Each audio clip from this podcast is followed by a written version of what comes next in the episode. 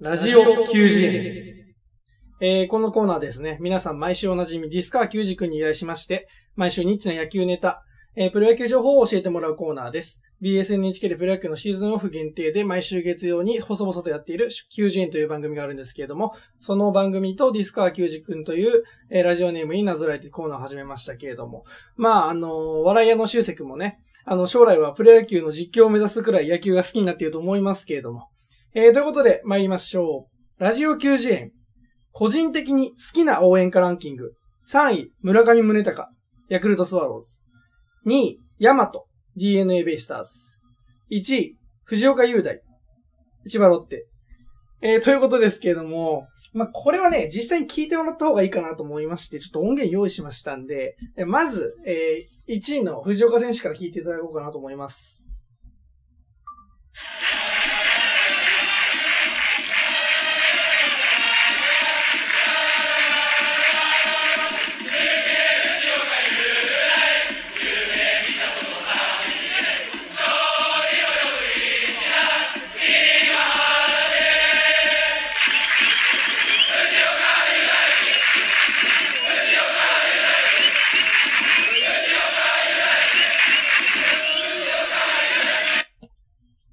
というところですけども、あの、最後の音はね、あれです、あの、ファールボールが飛んだ時に神宮球場で流れる音なんですけども、あの、どうですかね、お聞きいただいて。こんな綺麗な応援歌のメロディーって結構野球っぽくなくてすごいなと思ってて、これやっぱロッテ特有というかね、ロッテの応援歌はすごい、やっぱりなんですかね、野球知らない人でも有名なぐらい、あの、ちょっとレベルが違うんですよね、応援歌あの、歌詞とかもそうですけど、メロディーとかこの歌のハモリ、アカペラみたいな感じで今やってましたけども、って言ったところで、ちなみにあの、乃木坂の4期生のね、柴田ゆなちゃんどうやらロッテファンみたいでね、この応援歌を、乃木英語かな？乃木坂の番組で歌ってましたけれども、えー、そうですね。やっぱロッテはですね、僕は、あ、これ以外だと、あの、清田選手とか、あの、たまたまね、なん、なぜ、なん、いつだっけな、日本シリーズ見たことあるんですよ。中日とやってたと思うんですけど、その時に、すごい清田選手の応援歌が、あの、頭に残るななんて思いまして、だからロッテはやっぱり応援歌の、なんていうんですかね、一番いいチームかななんて思いますけれども、それでは、じゃあ次のね、えー、2位の、えー、ヤマト選手ですね、DNA の。それもお聞きいただきましょう。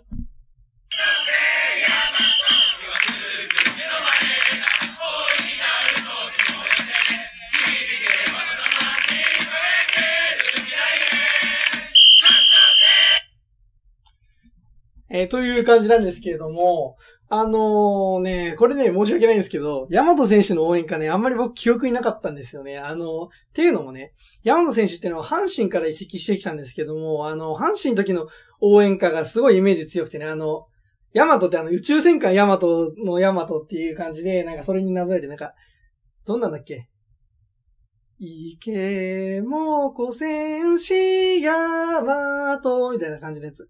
戦え、ヤマト、お前の使命、みたいなやつがあったんですよ。阪神の時。もうそっちのイメージが強くてね、あの、あんまり横浜の方のね、応援があんまり記憶になかったんですけども、えー、ちなみにあの、今はね、メジャー行っちゃいましたけど、あの、DNA だったら、あの、筒香選手ですね。筒香選手の応援歌すごい頭に残るなってずっと思ってまして、あの、どんなんだっけな。あれ、そう。横浜の空高く、ホームランか飛ばせつつごいみたいな感じからメロディーに入っていく感じのやつでね。あの、ちょっと僕個人的にもこの応援歌スペシャルちょっとね、テンション上がっちゃうななんて思いましてね。いよいよ3位の村上選手ね。まあ、僕も大好きな同世代村上選手の応援歌聞いていただきましょう。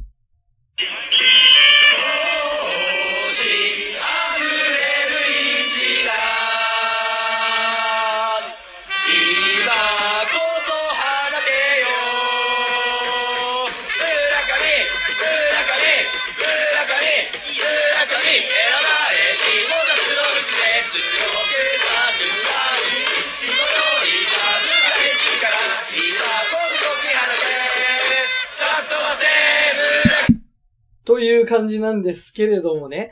あのー、そうですね、この、村上選手、確か九州出身なので、この肥後より蓄え、携えし力なんてね、そんな感じの歌詞もいいなと思ってまして、で、こう山田哲人選手もそうなんですけどね、あの、結構有名ですけども、あのー、僕ね、多分前奏がある応援歌すごい好きなんですよ。そのさっき言った筒香選手もそうだし、その、阪神の時の大和選手のもそうだし、この藤岡選手もそうなんですけど、前奏がある応援歌すごい惹かれちゃうななんて思う。かっこいいなって思うんですよね。で、例えばね、あの、プロ野球のファンが100人いたら多分90人くらいはね、てーれれれって流れたらみんな山田テストって言えるぐらいのレベルで、例えば山田選手の応援歌だったら有名なんですね。やっぱその前奏っていうのはね、一つね、応援歌の中のキーポイントだななんて思いますけども、で、まああの、いい選手の応援歌っていうのはまたいいなっていうのがね、不思議なことの一つなんですけどもね。で、それでまあ今シーズンの話ですけども、今シーズンはね、応援歌を生で出せないわけですよ。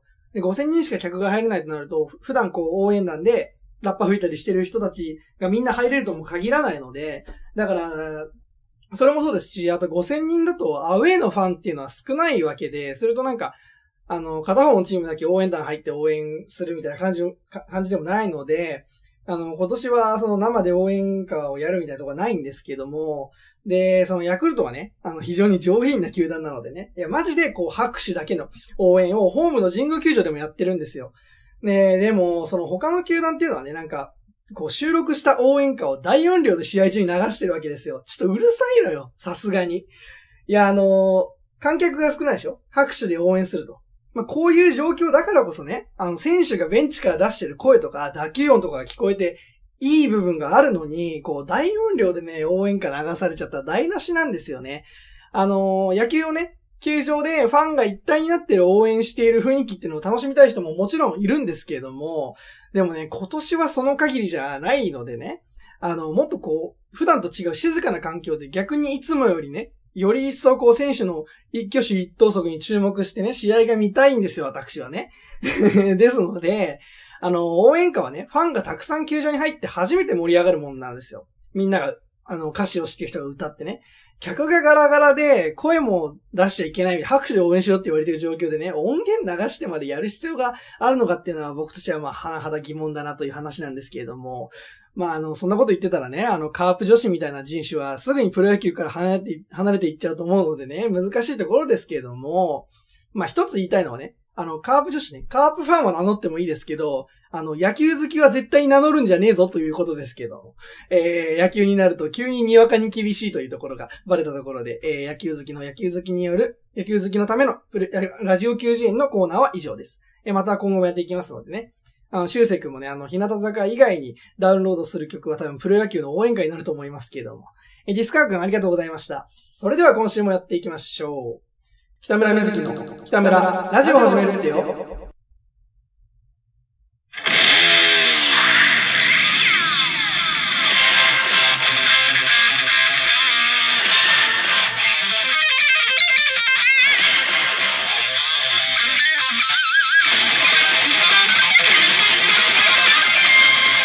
えー、ということで始まりましたけれども、あのね、これね、皆さん、音声トラブルじゃないんですよ。あの、笑い屋の声が聞こえないなと気づいた方もいると思うんですけれどもね。あの、修正の野郎がね、あの、生意気なんだ？インターンのプレゼンの練習するから遅くなるとかほざきやがっててね。あのー、いないんですよ、今日実は、今のところ。かれこれ初回の放送以来ですよ、こう一人で喋るのはね。あの、なんというかね、こう一人で喋るとなるとどこにピーク持っていけばいいのかわかんないしね。あの、そう、今のラジオ90円のコーナーでもね、あの、最初と最後にちょっとだから、笑いやいじるみたいなのあるじゃないですか。あれが成立しないっていうね。なかなか大変だなと思いますけれどもね。あの、普段こう収録するときはね、前もちょっとちらっと言いましたけど、あの、修正くんに向かって喋ってるイメージで、あの、楽しくやらせていただいてるんですけれども、一人となるとね、あの、たまにやってくるんですよ。この、あれ俺何一人で喋ってんだろう感にね。あれあれに負けちゃうことがあるんですよね。例えばさ、あの、このラジオで多分一番多くやってる流れですけどね。あの、妄想とか夢に出てきた話を喋るやつですよ。まあ、ラジオに妄想とか夢の話はいいのかっていう問題もありますけども、あれをね、もし笑いやなしで一人でずっとやってたらちょっとやばいじゃないですか。だって、多分ね、あの、リスナーの人たちもこれ聞いてて、その、一人であの、妄想とかやってんのを聞いてたら、なんか多分どっかのタイミングでね、あの、必ず、こいつこれを一人で収録してるんだなっていう変な笑いに変わっちゃうと思うんですよね。まあそもそもあの、気持ち悪い妄想話をね、喋ってるの自体が変な笑いだろっていうのはまあ、もっともなんですけど。えー、ということでね、まああの、今週はそうですね、あの、3パート目ぐらいから、修正君にも参加していただきまして、いつも通りの感じでやっていきたいと思うんですけどね。で、まあ、あの、修正くんが逆にいないからこそ、笑い屋がいないからこそできる話をしようじゃないかというところですね、まあ何話そうかななんて思ってるんですけれども、まあ、そうですね。いきなりですけど、たまには、まあ、真面目な話でもしようかなと思うんですけどね。あのー、クソ面白くもないラジオになっちゃうような気がしないでもないんですけどね。まあ、あの、自分の面白いに自信がないからさ、やっぱり。だからね、あの、修正みたいなやつでもいてくれないとね、面白いのか滑ってんのかよくわかんないんですよ。逆に、まあでもね、それこれね、一つ問題がありまして、逆にね、自分でここを笑い取れるなと思ったトークが修正にはまらないと、まあまず半分は、ああ、これってあんまり笑えるやつじゃないんだ、と思うんですね。で、後の半分は、なんでおめえ笑わねえんだよっていうね、ことで、もう内心腹渡にえくり返ってるんですけども、いつもね。えー、で、まあ、でも、そうですね、修正君にはな、全然得もない、こんなしょうもない僕の趣味に付き合ってくれていることにね、感謝しかないんですけども、で、まあ、真面目な話をしようというところでね、あの、まあ、いろいろあるんですけどね、喋ろうと思ったらトピックはいっぱいあるんですよ。ね、例えばね、あの、政治の話とかね。で、僕は多分同世代の人に比べたら、かなりニュースとか新聞も読む方なので、いろいろ思うところもあるんですけれども、あの、そもそもね、政治の話ってあんまり人に話すもんじゃないんですよね。まあ、よく昔はそのビジネスの場所で、あの、政治と野球の話はするなんていうふうなことも言われてましたけれども、というのはね、どういうことかっていうと、あの、その人がどう感じてるかみたいな部分も人それぞれなんでね。あの、政治の話っていうのはどうやっても万人受けする話にならないというか、それを聞くと嫌な思いをする人も出てきちゃうみたいなところもあって、えー、まあ何よりね、一番はこう話す相手の環境によってね、だいぶ聞こえ方が変わってくる話だと思うんですよ。例えばね、現状に全然別に不満がない人。今、普通に満足して生活してる人は、まあ正直政治の話なんていうのは、対岸の火事みたいなものでね、正直現体制のままでいいんですよ。だってわざわざ変える必要がないし、めんどくさいし、そんなの。でも、例えば、今自分の環境が苦しい人、特にまあ、経済面での話が多いと思いますけれども、あの、そういった人たちにとってはね、死活問題なので、あの、本気で政権が変わることを望んでたり、憂いていたりするわけですよ。よくあの、政治とかで出てくる既得権益なんて言葉があるじゃないですかね。あれ、既得権益って言葉。あの、それって別にね、あの、政治家とか上級国民だけじゃないと思うんですよ。あの、例えばね、能力度外視の超学歴社会だとするじゃないですか、今。だとしたら、今いい感じで学歴積んでる人っていうのは、その現状を変えてほしくない。これもまあ一つの既得権益だと思うんですね。で、逆の例で言ったら、まあ例えばね、えー、そうですね。うん、じゃあ税金が年収1000万円以上の人だけが払う社会という社会にもし今生きてたとしたら、現状年収が1000万いかない人たちっていうのは多分今の制度変えてほしくないじゃないですか。だからまあ現政権を支持したりするわけですよ。一見ね、こう立場によって主張が変わるっていうのは良くないことだとかみっともないことだって言われがちですけれどもね。でも当たり前なんですよね。だって、年収1000万が今なくて、で、1000万円以上の人だけが税金を払う社会だったら、別になんだろうな、例えば800万ぐらいの年収の人っていうのは、今の制度変えてほしくないわけじゃないですか。だから、で、でも今の社会の中で、えっ、ー、と、じゃあ例えば制度が変わって、あのー、年収じゃなくてその、率？率で決まっていくみたいな、その年収の幅に応じてみたいにな、なったとして、これ今の、なんだろうな、なんて言えばいいんだろうな。自分が生きてる社会で、あのー、は、それが普通じゃないですか。今、所得税なんていうのは、税率なんつうんだっけな、忘れちゃった言葉は。だけど、そういう風にやってるんですけどね。あの、でも、もしこの最初が年収1000万以上の人だけが税金を払う社会だったら、それが今の制度に変わったところで、多分、すごい不満が出ると思うんですよ。いろんな各所から。だからその、主張が変わるっていうところは当たり前で、もう政治に限らずね、うまく生きる人っていうのは、ダブルスタンダードを使いこなせているかどうかだと思うんですよね。で、まあ、この部分に関係してくると思うんですけれども、自分の思い通りに全てがいくわけじゃないっていうのは、まあ、当たり前だよねっていうのは、まあみんな心のどこかで理解してると思うんですけどね。それでも、やっぱり環境とか状況が、まあ自分に合わなくて心を病んでしまうような人っていうのが結構いるわけですよね。で、まあ、はっきり言って、僕自身ね、こう自分が自暴自棄になったことがないので、全然そういう人たちの気持ちは理解できないんですよね。ねえまあ多分ね、あの、旗から見たらかなり厳しい状況だったことっていうのも多々あると思うんですけれども、なんて言えばいいのかな。もう落ち込むことがほとんどないんですね、僕自身が。で、こういうね、落ち込んだりすることがあんまりないっていう人を見たときに、多くの人は、まあその人がよく言えばね、自分を持っているというふうに言いますけれども、まあ悪く考えると、まあ自己中心的でね、都合の悪い出来事は全部他人のせいにしてるから落ち込まないなんていうふうに思われがちなんじゃないかなと思うんですけれども、で、まあそういう人もね、一部いるのかなと思いますけども、少なくとも僕は真逆で、起きることっていうのは全部自分の責任だと思うようにしてるんですよ。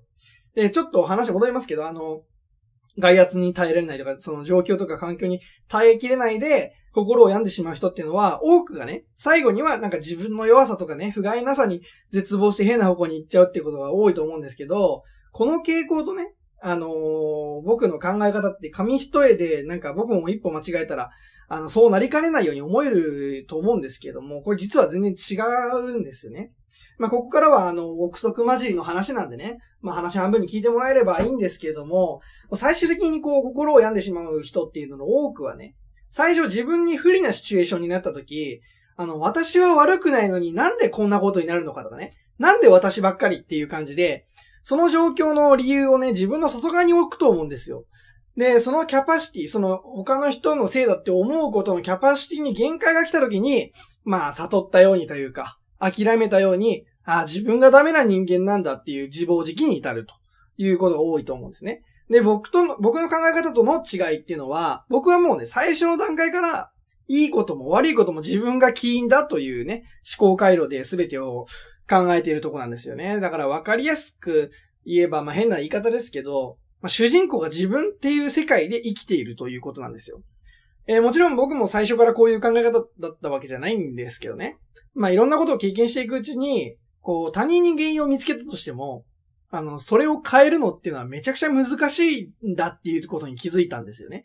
で、自分は悪くなくて誰かが悪いことなんて世の中いっぱいあると思うんですけども、でもそれって、あの、自分の主人公、自分が主人公だっていうドラマだとしたらそのシーンって必要ないですよね。つか面白くないし、カットじゃないですか、そんなの。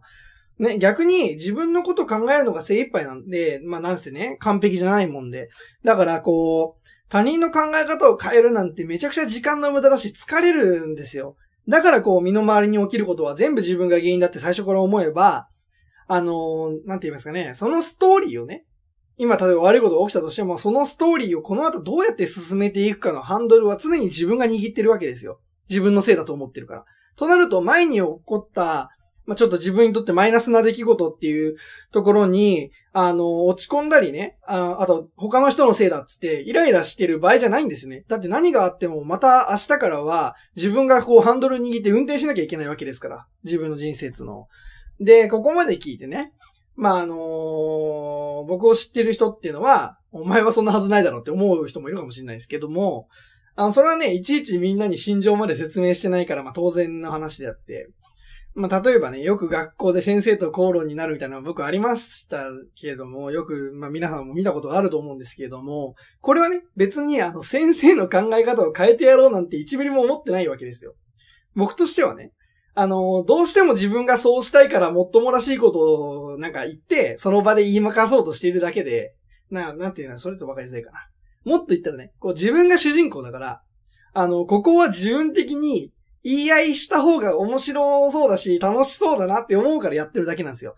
まあ先生の方からしたらいい迷惑だと思うんですけど、ね、あの、だから、なんて言えばいいのかな、こう、別に相手の考えを変えてやろうとかって思ってんじゃなくて、ここはなんか譲らない方が自分のためになるなとか思ってるから、もしそれで揉めて大事になっちゃったとしても、それは自分の判断でやったことだから、相手が悪かったとかって話にもならないというところで、で、ここまで来て、こう最初の方に話したね、あの、ダブルスタンダードって言ったじゃないですか。あれの重要性っていうのが関わってくるんですけど、例えば先生がわけわかんないこと言ってます。それが腹立つから反論します。だとダメなんですね。それは相手の行動に左右されちゃってるんで。先生がわけわかんないことを言うドラマのワンシーンだと思って、脚本的にはここで泳がして、後でなんか言った方が面白いか、ここでつついて反撃した方が楽しいか。もうただそれだけなんですね。だから、大義とかなんか世間的にとか、あのー、論理的に自分が正しいとか、マジでどうでもいいなっていうところなんですけども、あのー、同じ先生との口論っていう出来事だとしてもね、考え方の違いで自分的に相手の行動に合わせ、合わせちゃったのか、自分でそっちにハンドル切ったのかっていうことで、その場の捉え方も全然違うし、その後なんか問題が起こった時の処理の時の気分も違うわけですよ。ねまあ自分にいろんな不幸とかっていうのはあると思うんですね。でもそれを引き起こした誰かのせいにしたところでね、なんかやりきれない気持ちとなんかその人に対する、なんていうの？苛立ちというか復讐心みたいなところが、あの、残るだけで、例えばね、逆にこう、うん、例えば道歩いてました。そしたら、居眠りした車が突っ込んできました。これってまあ、ほぼ100ゼロで向こうが悪いですけど、でもね、僕だったらそれは 自分がその時間にそこを歩いてたこととか、あと、その来た車を避けれなかったことを悔やんだ方が、その後の生き方が全然違うんじゃないかなというふうに思うんですよ。あの、だから、なんて言うんだろう。あ、もっと早く避けれるようにちゃんとリハビリしようとかね、怪我したとしても。だからそれだけで全然生き方が違うんじゃないかなという、まあお話でした。で、まあここまで喋ってみましたけれども、あの、本当に面白くなくて あの、多分超つまんねえんだろうなと思いますけどね。あの、だから今後はあの、できるだけ真面目な話をしないようにしたいと思いましたね。まあ、あの、今日のトークは、あの、つまんないかったとしたら、あの、それはまあ、修正がわけわからんプレゼンの練習してるせいなんですけどね。まあ、言ったそばから、あの、他人に責任を押し付けてしまいましたけれども。えー、ということでやっていきましょう。北村瑞希の北村ラジオを始めるってよ。この番組は、東京都江戸川区の実家をキーステーションに、野球とアイドルと北村の日常を、毎週金曜日19時から、ポッドキャスト、 Spotify、YouTube などで配信しています。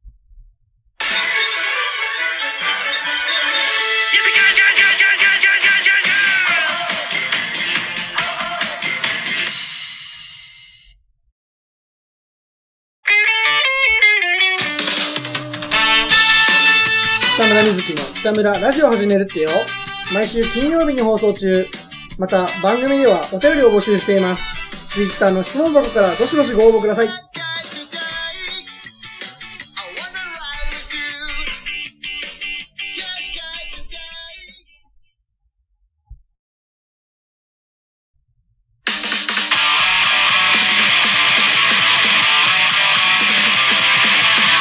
北村瑞希の北村、ラジオを始めるってよ。はい。ということでですね、えー、とりあえず今週の北村プッシュに参りましょうかね。えー、今週もですね、アイドルじゃありません。残念ながら。えー、まあね、あの、季節の変わり目というところでね、まあ、徐々に涼しくなってね、快適になってきた反面ですね、あの、夏の蒸し暑さとか、セミの鳴き声がなくなる物悲しさなんてものがありますけどね。なんでね、あの、修正がいないと、マジでこう、昼のラジオだぞ、こんな。リスナー誰も喜ばないのよ、こんな俳句みたいな話。季節の変わり目も趣がありますじゃねえんだよ、みたいな、あのー、ところですけどね。やっぱり、まあ、面白いことをやりたいんだなっていうことを再確認できるいい機会になりましたけれども。で、あのー、今週の北村ブッシュはですね、そんな秋という文字をタイトルに使って懐かしい曲になります。えー、僕は、あの、昭和の歌謡曲が、まあ、なんていうかめっちゃ好きめっちゃ好きってことじゃないんですけど、なんか、なんだろうな。あの、ふとした瞬間に歌詞やメロディーが頭の中に流れるんですね。まあ、潜在意識というか。まあ、とりあえずお聞きいただきましょう。皆さんも歌詞に注目して聞いてほしいので、ちょっと今日は長めですね、流すのは。えー、それでは、えー、お聞きください。えー、今週の北村プッシュは、岩崎宏美で、思春期。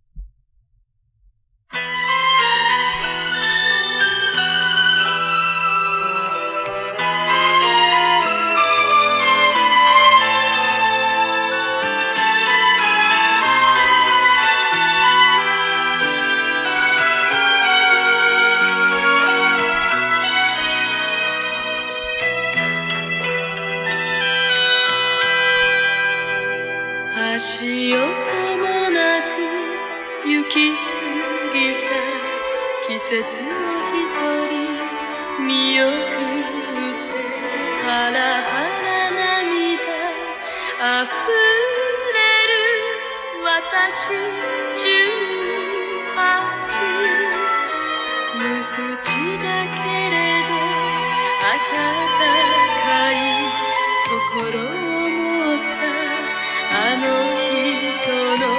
別れの言葉抱きしめやがて19人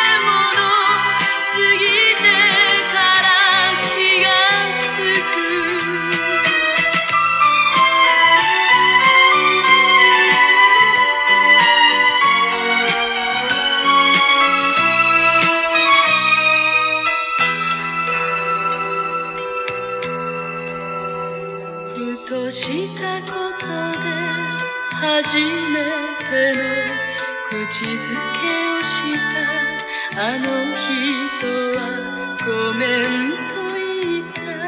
それ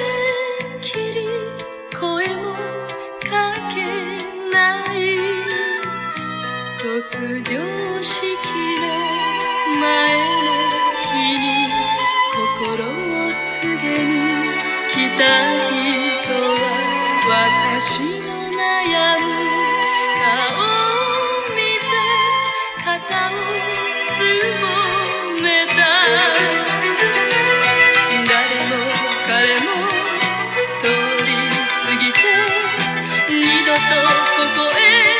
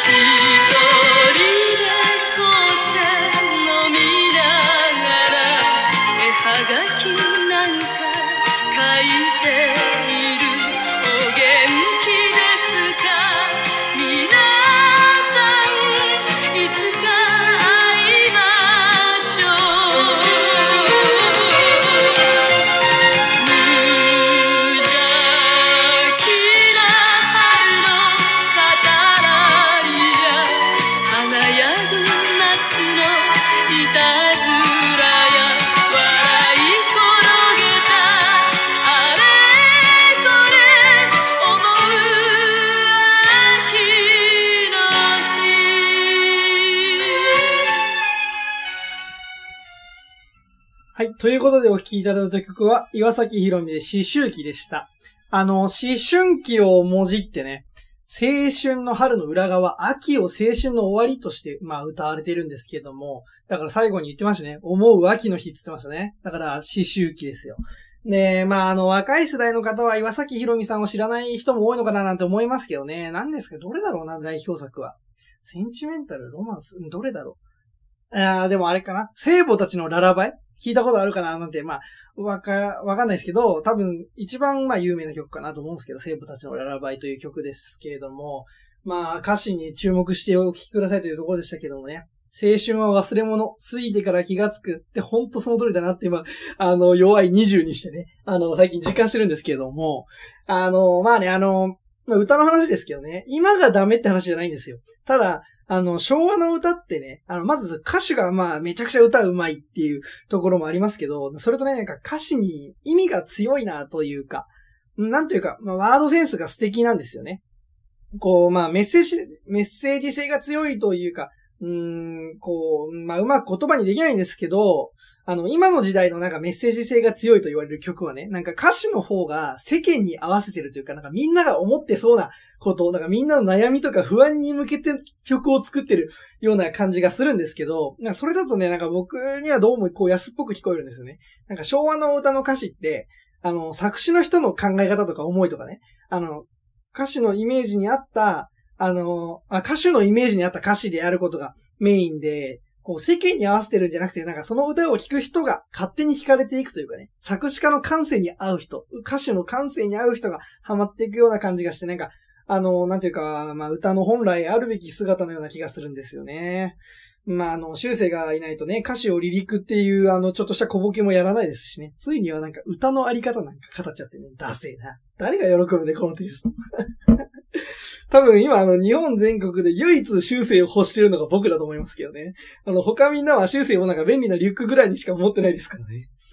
で、まあ、あの、いつもなら、ここでトークに入るんですけどね、もうちょっと歌の話もしようかなと思いまして、まあ、なんでこんな昭和の歌を知ってんのかというところなんですけどね。これ、もろ親の趣味なんですけども、というのもね、あの、うん、ちっちゃい頃から東京でアイスホッケーをやるというのは、とにかく移動がつきもので、特に多いのが、まあ、群馬とか長野の方にね、真冬にわざわざ東京からね、雪降る方に向かっていくような感じのことが多いんですけれども、まあその、まあ、延山、のめ、なんだっけ、延山？なんか行ったり、軽井沢行ったり、伊香保行ったり、もう散々行きましたけれども、で、その行き来の時に、まあ朝早くですよね。あの、平日散々働いた両親が土曜の朝早くに雪道で、あのー、車でね、3時間ぐらい移動するっていうね、まあなんとも過酷なスポーツだなとつくづく思いますけどもね、あの、親の負担で言ったらまあ金銭的なところも含めてね、ホッケーよりきついスポーツないんじゃないかなって思うんですけど、で、まあ、その眠らないようにだと思いますけども、音楽を流しながら車移動するんですけどね。まあ、だいたい僕はこう、後ろの席で寝ちゃってね、あの、まあ、低学年とかだったんで、まだね。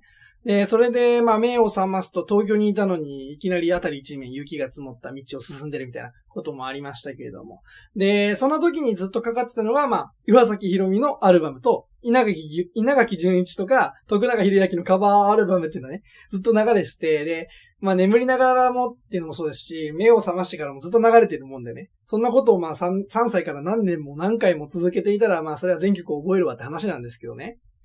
あの、さっきの曲流してからのこの何分間かね、もう同世代のリスナーにはよくわかんない、全然よくわかんない昔話に聞こえると思いますけどね。もうこれはもう富田海君のお母さんに向かって、あの、喋、ってると言っても過言ではないですからね。やっぱり貴重な女性リスナーですから。で、まあ、親世代なんかからすると、まあこう長年大変な思いをしてやらせてきたスポーツの送り迎えのワンシーンを思い出してるなんていうのはまあまあグッとくるもんがあるんじゃないかなと思いますけどね。あの、うちの場合はね、あの、このラジオを親父に教えてないですからね。全く意味がないんですよ。じゃあ直接言えって話なんですけどね。そんな、なんか親に今更感謝の気持ちなんて直接言わないじゃない。そんなもんさ。言えるか？みんななら。今や完全に日向坂のファンになってるお日様の親父にさ、そんな風情のある話できないでしょ、いきなり。で、まあ、あの、意外とね、そういうちっちゃいエピソードは覚えてるんですけど、なんかね、小中学校の時とかのことを全然覚えてないんですね、僕。で、なんでかわかんないんですけど、昔あったことというか、その出来事は覚えてるんですよ。でも、人が全く思い出せないみたいなところがありましてね。だから、こう、成人式近辺でね、たまたまこう、千葉の小学校通ってて、東京の中学校通ってたので、あの、小学校の方の成人の会みたいなのも行けたし、中学校の成人式の後の同窓会も行けたんですけども、で、8年ぶりくらいにね、あの、小学校の同窓会行ったんですけどね。みんながこっちのこと覚えてんのに、こっちはまるで覚えてないからすっごいやり、やりづらかったなっていうのを覚えてて、ねなんかずっとね、ああ、そんなこともあったね、なんてね、知ってるふりしていましたけどね。ほとんどのエピソードが、こっちからしたら、知らねえやつが知らねえエピソード話してるだけだったんでね。とにかくすげえやりづらかったんですけど、まあね、でも会話はやりづらい分、あの、相手のことをあんま覚えてないもんでね、何の罪悪感もなくテイクアウトできたっていうことで、そういう意味ではまあやりやすかったですけどね、と。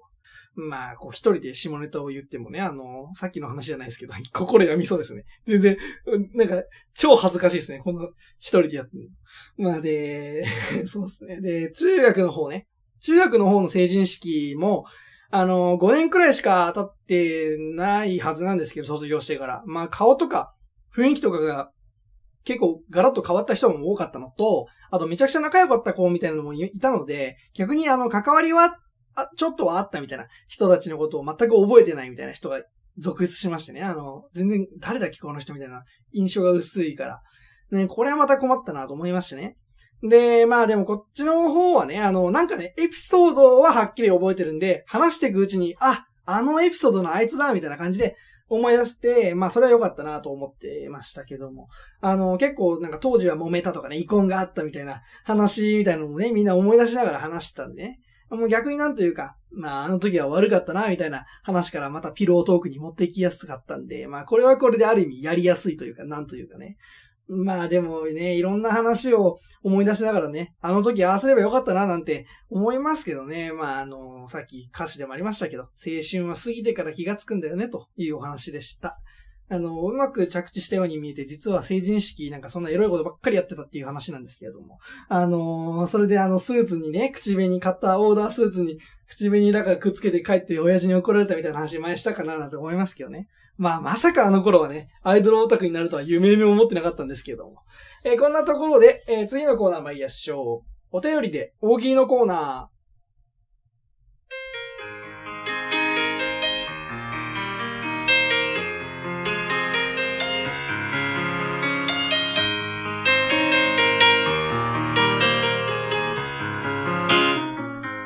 はい。ということでね、あのー、今回はなんかあの、秋の行楽シーズンみたいなやつ募集したんですけどね。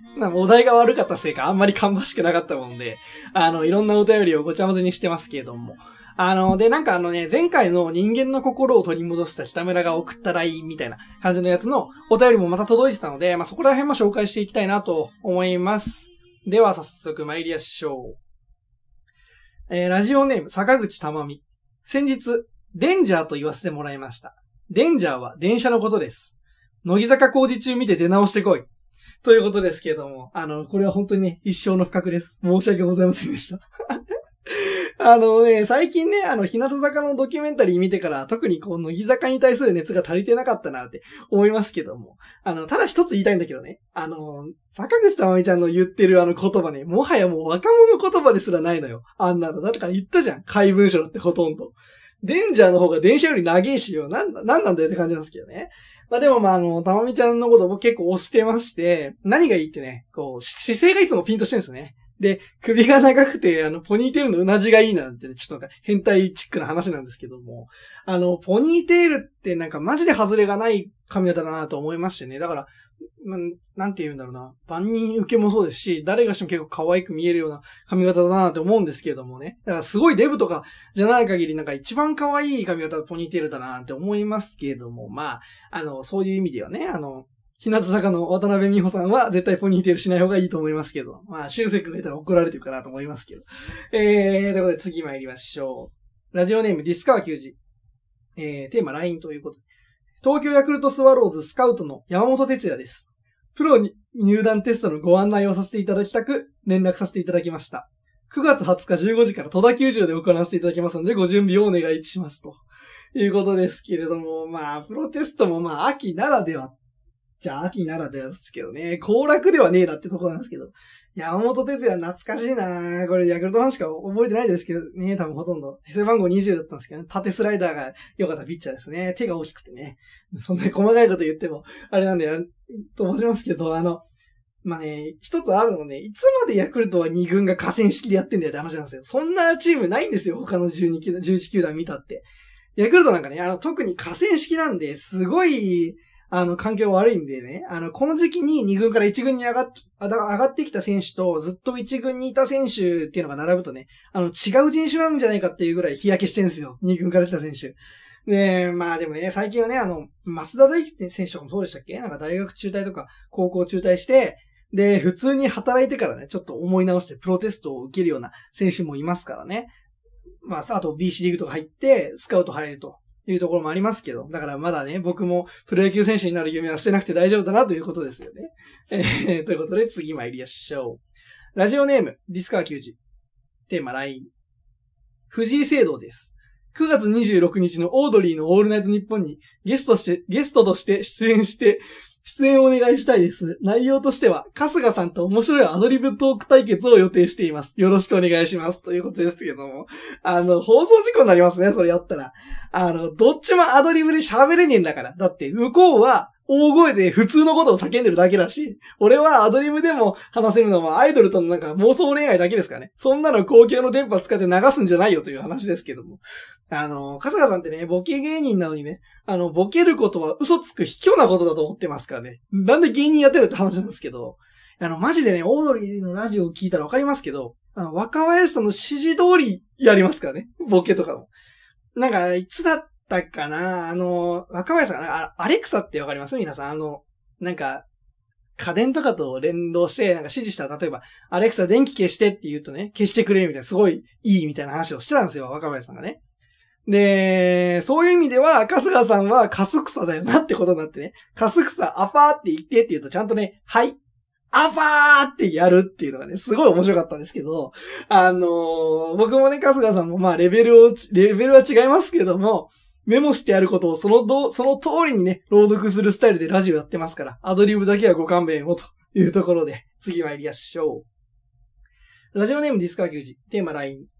えーオードリーさんぜひ会ってほしい人がいるんです。プロデューサーの富田です。先日送っていただいた、僕、めっちゃ面白いギャグを発明しました。というメールですが、どのような内容か、えー事前に教えていただけますか？ということですけども。やめてくれよ。いや、これ、あれだろ？あの、ディスカー軍が思ってんのは、俺にここでなんかギャグやってほしいんだろ？あのね、まず、あれなんですけど、ギャグとか持ってないし、それ以前にあの、面白いギャグを発明しましたって言っちゃうやつなんて面白いわけないのよ、そんなやつがね。あの、皆さんもわかってると思いますけどね。僕が面白い時っていうのは、普通とか常識だと思っていることが、あ自分がね、思ってることが、あのー、周りから見たら、なんかあのー、非常識でおかしいみたいな時だけなのよ。だから、俺は常識とか普通を振りにして笑、笑い取ってる意味では、そういう意味でも、かさかさんとも変わんねえなと思うんですけど。で、あのー、俺が面白いと思ってね、あの、面白くやろうとすると、だいたいクソつまんないんですよ。もうね、それ、残念ながら、もうそれ真理なんで。残念ながらね、本当にアドリブも下手だし。で、あとね、これ、すごい、まあ一番思ったのが、こう富田プロデューサーまで知ってるっていうね。あの、結構、ガタイのいいね。富田プロデューサーまで知ってるっていうのは結構コアなリトルトゥースだなと思いました、ディスカー君がね。まあ、あの、どういう話かと言いますと、あの、もしそんな面白い役が思いつ思いついたとしたらね、仮に。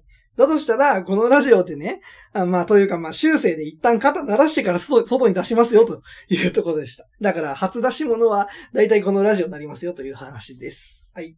次参りましょう。あ、ここラストですね。はい。えー、食欲の秋太郎。ラジオネーム。あ、食欲の秋太郎。秋ならではのお誘い。いやー、秋だね。私、秋が一番好きな季節かも。もっとみずきくんと遊びたいな。友達少ないんだもん。レッツゴー。ん？ーどこに行って？考えたらわかる、わかるでしょ？よ、り。ということなんですけど、うーんと、何これ？ん？どういうこと？あ、あ、そういうことか。いや、わかったわかったわかった。あ、これ、このお便りさ、ラジオ向いてねえだろ、これ。視覚情報じゃん。だって、皆さん気づきました？もう一回言いますよ。もうちょい強調して読みますね。いやー、秋だね。私が、えー、秋が一番好きな季節季節かも。もっと、水木くんと遊びたいな。友達少ないんだもん。レッツゴー。うーん、どこに行って？考えたらわかるでしょ。より。ということで、これ縦読みなんすね。縦読みのお便りがさ、ラジオに通用するわけねえだろ、そんなもん。縦に読んだらね、岩本連会になるんですよ。でもそれ目で見なきゃわかんないのよ、こんなのさ。あと、なんかあの、わかんないけどさ、こ縦読みを作ろうということで多分これお便り書いたんだと思うんですけど、心なしかね、無理やり作ってるから、お便り自体の中身が何にもないんですよ。レッツゴーってなんだよ。考えたらわかるでしょって。わかんねえよ、考えよ。どこに行きたいのよ。まあでも、どこに行きたいか言ってくれたらまあ行きますけど、あの、まあはっきり言わなきゃわかんないですからね。行きたい場所と好きな気持ちはね。えー、まあそんな気持ち悪いこと言ってますけども、えー、ということで、えー、このお便りで大喜利のコーナーはここでもここまでです。えー、来週、このお便りで大喜利のコーナーで募集するお便りは、ファンレターです。え、今回はめちゃくちゃ簡単でしょ？いけるねみんな。これならね。頼むぞ。えー、普通に、まあ、この番組、もしくは、まあ、私、北村へのファンレターを送ってきてください。まあ、いつ、いわゆる普通オタなんてね、ラジオの中で言いますけれども。で、あのー、ファンレターと言いつつ、辛辣な意見とかね、あのー、いつも通りありえない有名人からのお便りを演じても構いませんというところで。えー、お便りはツイッターの質問箱で募集しています。あと、先週からお便りが何種類かあるので、テーマに、ファンレターと書いて送ってくれると嬉しいです。リスナーのみんな、お便りをたくさん頼むな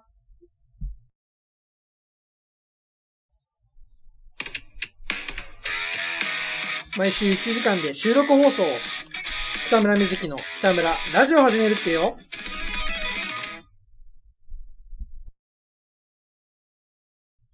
Okay.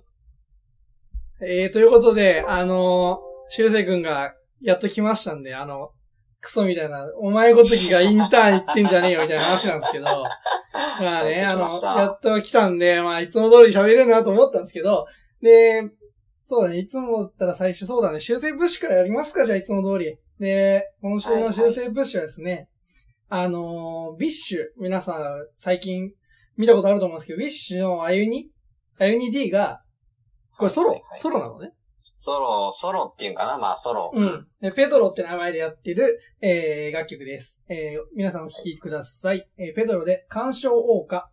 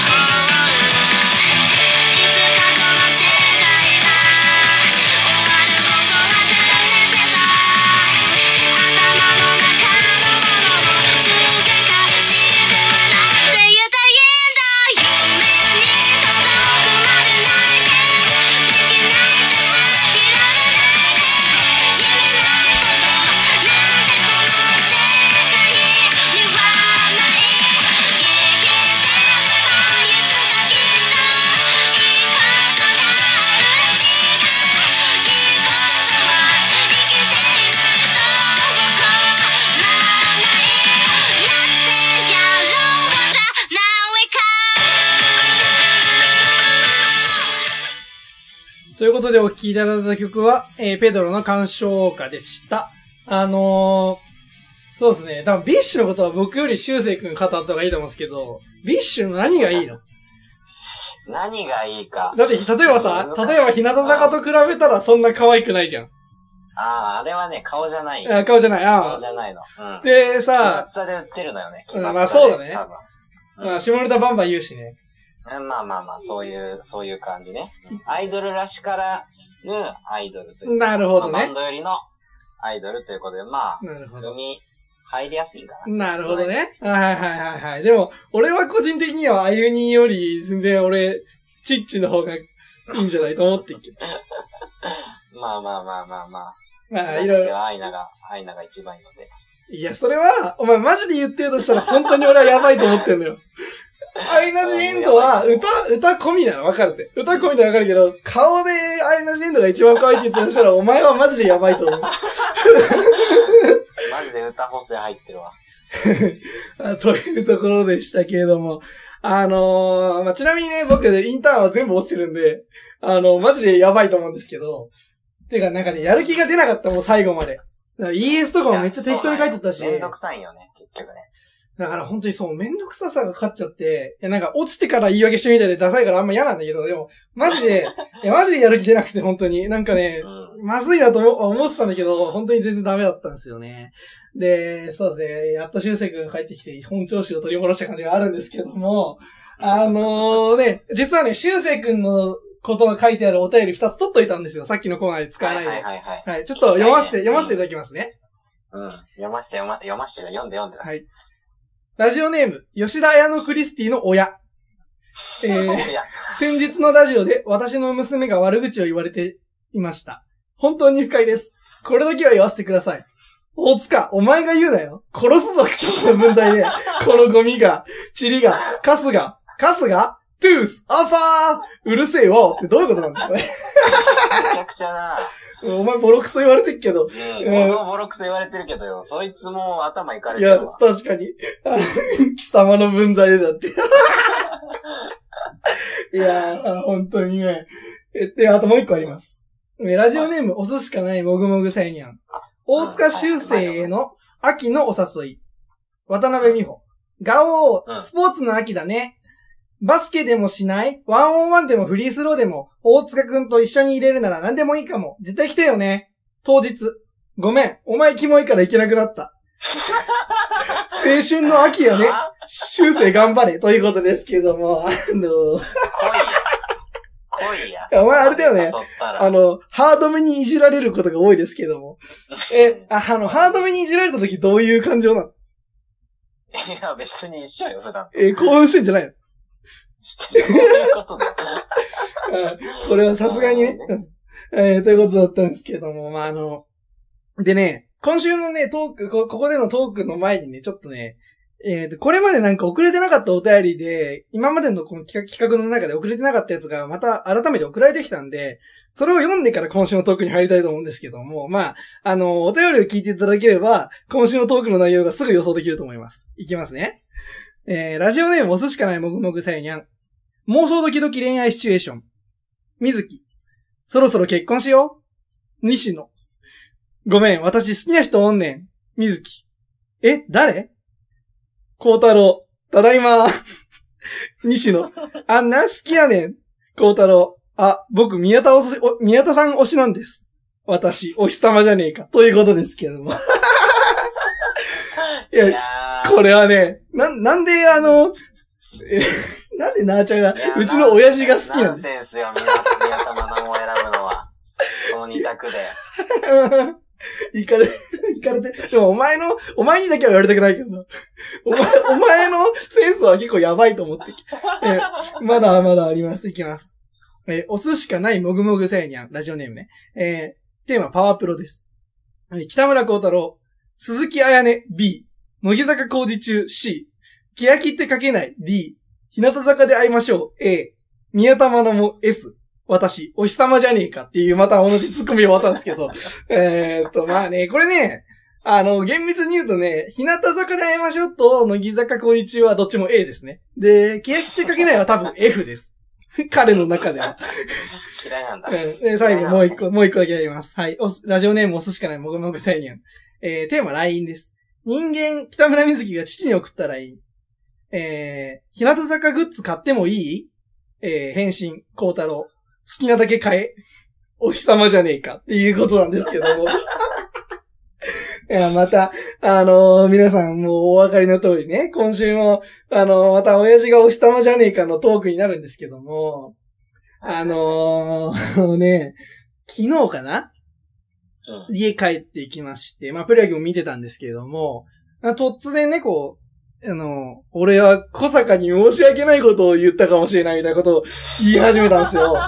いや、しかも今回に関しては前置きとか、なんか別にコンテンツあったわけではなく、急に、シンプルに？うん、急に小坂に申し訳ないことをしてしまったみたいなことを言い始めて、まずさ、お前がなんかしたごときで変わんねえよっていうのはあるんですけど、いや、そこはさ、まあ、まあそこで突っかえちゃうともう進まないんで、つあの、うん流しましたけど、でなんかどういうことかっていうと、なんか、あの、例のさ、センター外れた時の、はいあの、ブログ読んだらしいんですよ。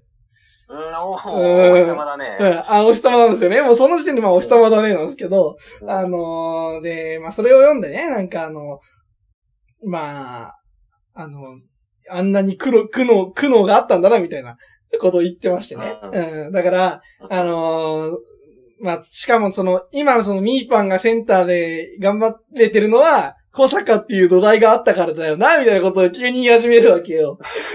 いや、いや、まあ、前振りなそう、しに。そうなのよ。いや、実際それは言ってることは合ってんだけど、お前言うなよ、それっていう ところで。お日様よ、もうそそう、れ。もう完全にお日様じゃねえかっていうだけの話でね。いや、あの、うんここのトークそんだけなんですけど、あの、じゃああのね、さっきまでのところでね、今週の話じゃなくてなんか、思ってることばっかり言っちゃったから、だから、あの、今週の話だとさ、なんかふざけなきゃいけないじゃん。だけど、思ってることだったら真面目なこと言っていいなと思って、あの、だからね、使ってないんですよ、全然。で、まあだから、また親父はお日様っていう、まあ続報をお待ちくださいってとこなんですけども。まあでもね、あのー、ダセえこと言ってんじゃねえって言われちゃうかもしれないですけど、うん。あのー、親と同じ趣味っていいもんだよな。ダッセこと言ってんじゃねえよ。なんなら気持ち悪いわ。確かにな。確かに、修正のお父さんが日向坂好きなのは変だもんな、確かに。うん、あの、もう引くわ。うーん。本当に。確かに。でも。ね、多分 AKB ファン、ちょっとね、好きなんだよね。気持ち悪いだろ。うわ マジキモいんだよーね。!AKB ファンなのか。ちょっとキモいんだよね。まあ、そうですね。いや、でも、まあ、親世代からの視点ってなんか別の視点で見てるからね、なんかね、まあ、いろいろあるけどね。うんねえ、まあ今週、まだ話すこと？うん、そう、成績発表されたんですよ。ああ、私、GPA3.26 なんですよ。すごくないですか？っていうだけの話なんです。すごいね。今までその取ったことあったっけ？ないないないない。だって俺、GPA ギリギリを攻めてんだから、いつも。た単位は来る。でも今回に関してはね、A プラ5個あったからね。うん。マジ？うん。おあの、本当にね、もうリモート万歳って感じなんですけどね。レモートやっぱね、いいよえ、ね。調子いいよね。なんかね、多分まず、調子よかった。成績が甘いのもあるじゃん。つけ、つけが甘いのもあるんだけど、あの、それ以上になんか頭に入ってる、リモートの授業の方が俺は。わかる。学校行くと集中できないんだよね。寝てるだけだからそうそう。ね、あ、もう寝てるのもそうだけど、なんかね、行くと喋っちゃうんだよね、俺、やっぱり結局。いるんだ、喋るやつ。うーん、そう。全然知らない人も喋っちゃうし、俺。だからね、ちょっと病気、病気、ほとんど病気なんですけど。ってなところもありまして。で、あのね、修正が来るかどうか分かんなかったからね、修正が来る用の原稿を全く用意してないので、アドリブで全部喋ってるんですよ、ここまで今。だから全然いい感じの話ができなくて。で、あとじゃあもう、あと一つぐらいのトークテーマでいいかなと思うんですけど、まあ、ここまでだいぶ経ったんで、はいはいはい。えーっとね、あのーまた電車乗ってた時の話なんですけど、てか電車乗ってって別に今週なんかあったとかじゃないんですけど、うんあのー電車でイチャついてるカップルっているじゃないですか。はい。まあまあ、ベタな話ですよ。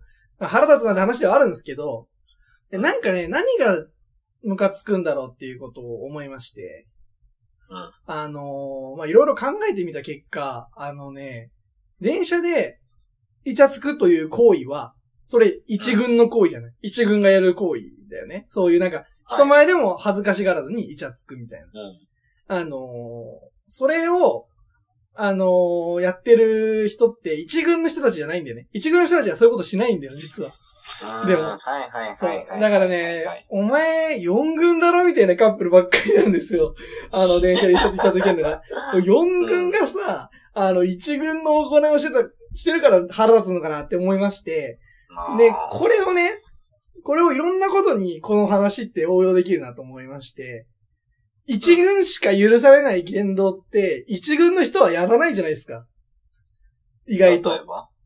いや、例えば、え言動っていうか、まあ例えばさ、あの、インスタとかで自撮りめっちゃ載せるみたいなのとうか、んうん。それは、一軍、例えば芸能人の人がやってくれたら嬉しいけど、多分プライベートのアカウントでそういうことしないじゃん、一軍の人。うんでなる、ほどね。あの、実際にタイムラインに流れてくる自撮り写真っていうのは、あの、4軍ばっかりなんですね。だから、結局。うん。うん。っていうところなんですよ。だからね、あのー日本人はなんかその、身の程をわきまえねえやつが多いんじゃねえかなというようなところで思うんですけども、うんそう。だからね、本当にさ、電車とかもそうだしさ、あの、うん。まあ、終電間近のホームとかで、まあ、たまにさ、あの、めっちゃキスしてるカップルとかいいんじゃん。うん。はいはい、いますね。でもさ、可愛かった試しなくね？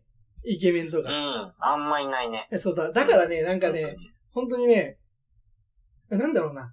あの、その一軍じゃない人ほど、一軍がしそう、しそうだと勝手に思ってる行動を取ることで、俺一軍だと思い込んでることに快感をもうドーパミンドバドバ出ちゃってる感じなのかなって思うんですけども、まあ、というね、そう、俺俺本当にね、今週ね、こんな話しか思い浮かばなかったのよ。っていうのも今日木曜じゃん。今日木曜じゃん。あのー昨日まですっかり忘れてて木曜収録ってことを。ああーだから、今日の朝から準備してたわけだよね、これ、急いで。で、今週特にどこにも行ってないし、で、あの、ゴルフ明日だから、うん。明日ほら、いろいろイベントがあるじゃない。俺はさ。うん。あそれはまあ、そうそう,、なんだけど、そこの話がまだできないとなると、マジで喋ることねえなと思って、あの、今週はね、本当にね、普段思ったことと感じたことしか喋ってないですね。うんだから、そこの猿と一緒だな。そうなのよ。作文なのよ。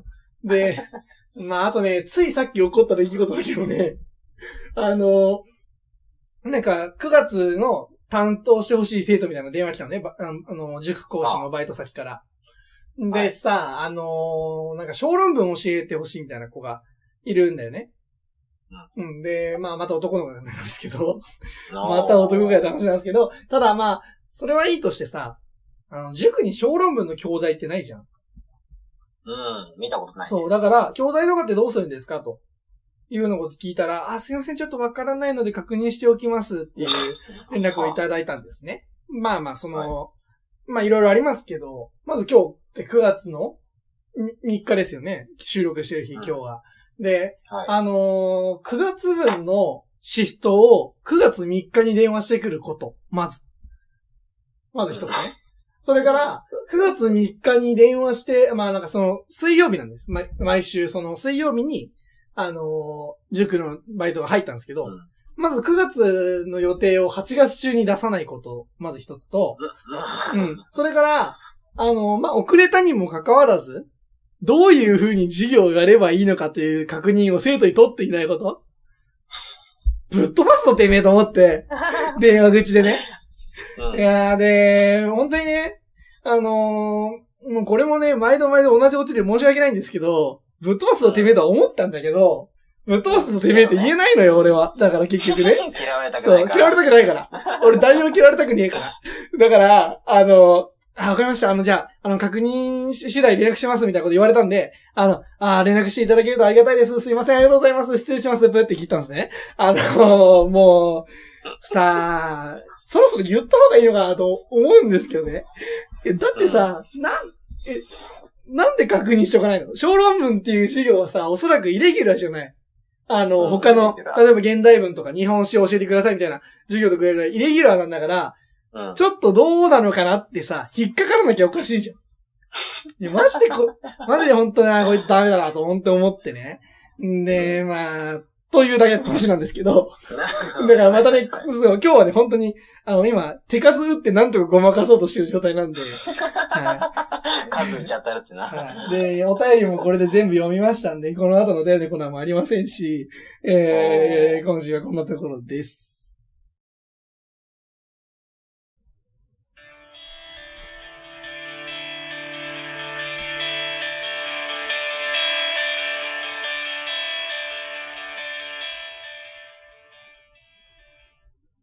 北村瑞希の北村ラジオ始めるっていうこの番組は、東京都江戸川区の実家を K ステーションに、ポッドキャスト、Spotify、YouTube などでお送り。でもこの間も優吾さんから急に LINE 来たんだよね。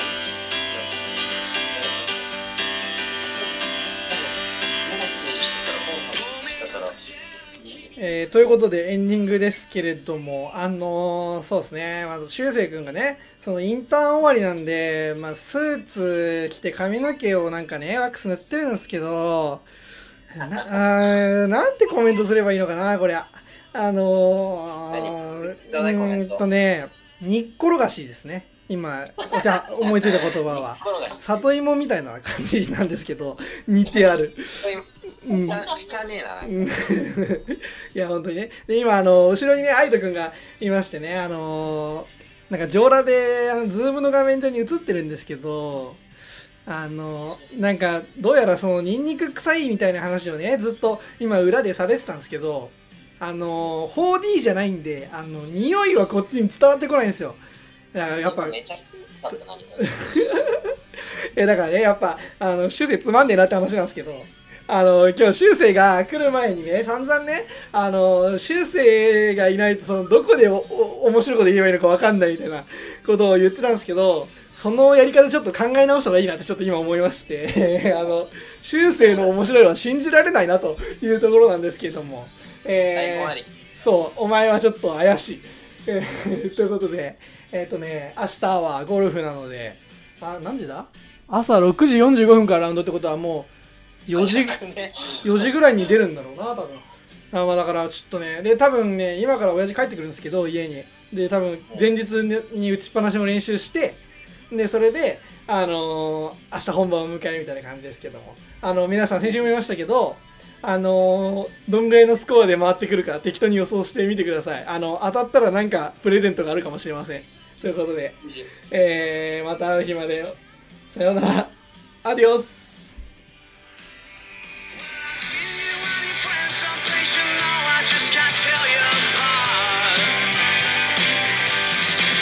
And though they'll hunt you like a dog, well, I won't save you alive, cause you